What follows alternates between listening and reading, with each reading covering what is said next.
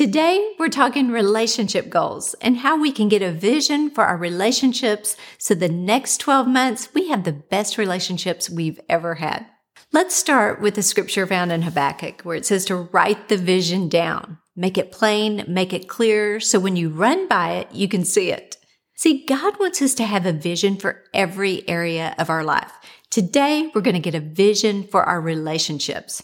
Now, last week, I talked about four specific questions to ask yourself concerning your vision. So this week, we're going to apply them to our relationships. The first question is this. What went well with my family, my friends, my spouse, my coworkers? What were my successes? So you need to think about these things. What do I want to carry into the next 12 months? Secondly, I'm going to ask myself, what didn't go well in my relationships? Did I not have enough time with my family? Did I not have enough finances?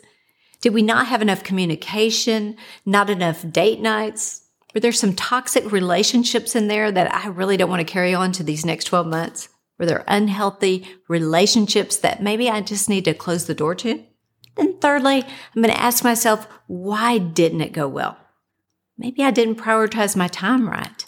Maybe I gave my family my leftovers. Or maybe I was too tired because of work. I was too tired to invest quality time. You gotta list the whys, and only you know the whys. You gotta list the whys because you don't want to carry them into the next 12 months. Identify it so you can change it. And then the next question is, what can I do to improve these things and make the next 12 months incredible? Here's some things we can do. Number one, get a vision for your family. Get a vision for your marriage and your relationships. Don't just keep living on autopilot.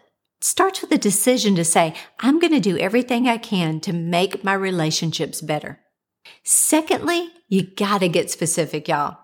Now, I want to share an email that my mom sends out once a year and she sends it out to my siblings and I telling us what she's believing God for for the year. Her email says this, I trust you and your families will be blessed, especially this year. I pray that your children will be blessed and excel in all they undertake to do. I pray that we will all be healthy and well and that God will protect us and watch over us in all we do. I pray there will be no accidents or harm and that we will use wisdom in our everyday lives. I pray that our churches will be blessed and that hurting, unloved, sinful people will come in the doors and feel love and give their hearts to Jesus. I pray that the anointing of God will be upon our lives, that we will be quick to forgive and forget and not hold grudges. I pray that every one of us will be a good parent and that our children will feel secure in their homes and that they will have good memories of their childhood and lives. And I pray above all that people will love us and respect us and that we will be like Jesus with a magnificent reputation. I love you and I'm blessed to have you as my child, Mama. Now I share this with you because I love how Mama was so clear. She was very specific. She wrote the vision down and shared it with us, and we knew exactly what she was believing God for in this next year. You have to be specific. It's more than just saying, I want a great family. I want a great marriage. I want great friendships. Let me just acknowledge right here that maybe you don't know exactly what you want. Maybe because of your upbringing, you don't know what a healthy, happy family looks like. No condemnation there. Let me tell you about a man that came from a very dysfunctional, abusive home where he was never told that he was loved. He was verbally abused and he was not in a good atmosphere.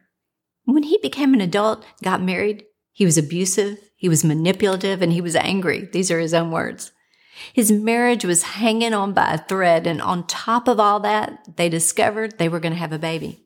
And that man realized that he was repeating a pattern that he despised. He was his father. He had turned into his father. He didn't know how to be anything else but what he had grown up under. He began soul searching. He gave his life completely over to God and he asked him to help him not just be a decent husband, but a great husband and a great father. One of his very close friends was an amazing husband and an incredible father. This man realized that even though he didn't come from a great family, God had placed a great family in his life. And because of that, this man took the initiative without saying a word and decided to start studying and emulating his friend. He watched him as a husband and how he treated his wife with love and respect. And he watched him as a father and how he loved and adored and played with his kids. And he heard his friend tell his wife and his kids, I love you a zillion times. The friend never knew he was watching and learning. This man began to put into practice what he saw in his friend. And do you know, through the course of time, this man completely changed how he lived his life and how he treated his wife and baby. He prayed and he practiced. He left the toxic version of himself behind and with one decision to do better, that's exactly what he did. He ended the cycle. He broke the cycle of abuse, negativity, toxicity, anger, and so much more. He changed the course of his family tree. See, folks, it all begins with a decision. Once you want better, you begin to do better. So my encouragement to you is if you don't know what a great family looks like, be like this man and study great families. Study relationships that you would like to emulate. And then begin with what you don't want. Sometimes that's easier. Decide what you don't want. In other words, you might decide this. I don't want my family to carry any hurts or offenses or bitterness or anger. I don't want my family to not communicate. I don't want my family members to be isolated and feel alone. I don't want my family to feel unloved and like they're not measuring up. See, the first step in going after your dreams is deciding that you're no longer going to stay where you are. It's saying that I'm not going to keep wishing things were different. I'm closing the door on the old and I'm starting something new. In other words, I'm not going back. I'm moving forward to better, brighter, and happier then decide what you'd like in your family. You know, it may not start out specific, but you can start with things like this. I want my family to be happy, healthy, and whole. I want my family to be able to communicate with ease, even about hard things. I want each member of my family to feel loved and valued and needed and important. I want each family member to succeed in their gifts and talents that God has placed in their lives. I want my family to be givers. I want to speak life giving words over my kids and stop yelling at them all the time. I want to speak to the king or the queen in them and not the fool in them. Y'all, you know what I'm talking about. So often we get stuck in this pattern, maybe even a pattern of verbally discouraging our family members or our friends or our coworkers. You've got to flip the script. You got to learn how to change the course, just like this man did. You got to learn to say no to how I used to talk, and I'm going to start speaking life giving words over my friends and family. Start with your kids. Maybe you didn't come from a mom or dad that spoke life over you. Change the course, flip the script, and begin to speak life over them. Start speaking these things over your kid. You're the best. I'm proud of you. I love you. I believe in you. You can do anything you set your mind to do. You can achieve great things. You're strong. You're brave. You're fun to be around. You have great ideas. You're creative. You're such a good helper. You're so good at keeping your room clean. Speak to your children as if they are the best, most special, beautiful humans on the earth. Because you know what? What they believe, they will become. You are building your environment with your vision. Don't forget that. Once you have this vision of what you don't want and what you want, then you can become more specific. You may have a vision of your family going to church weekly. Well, write that down.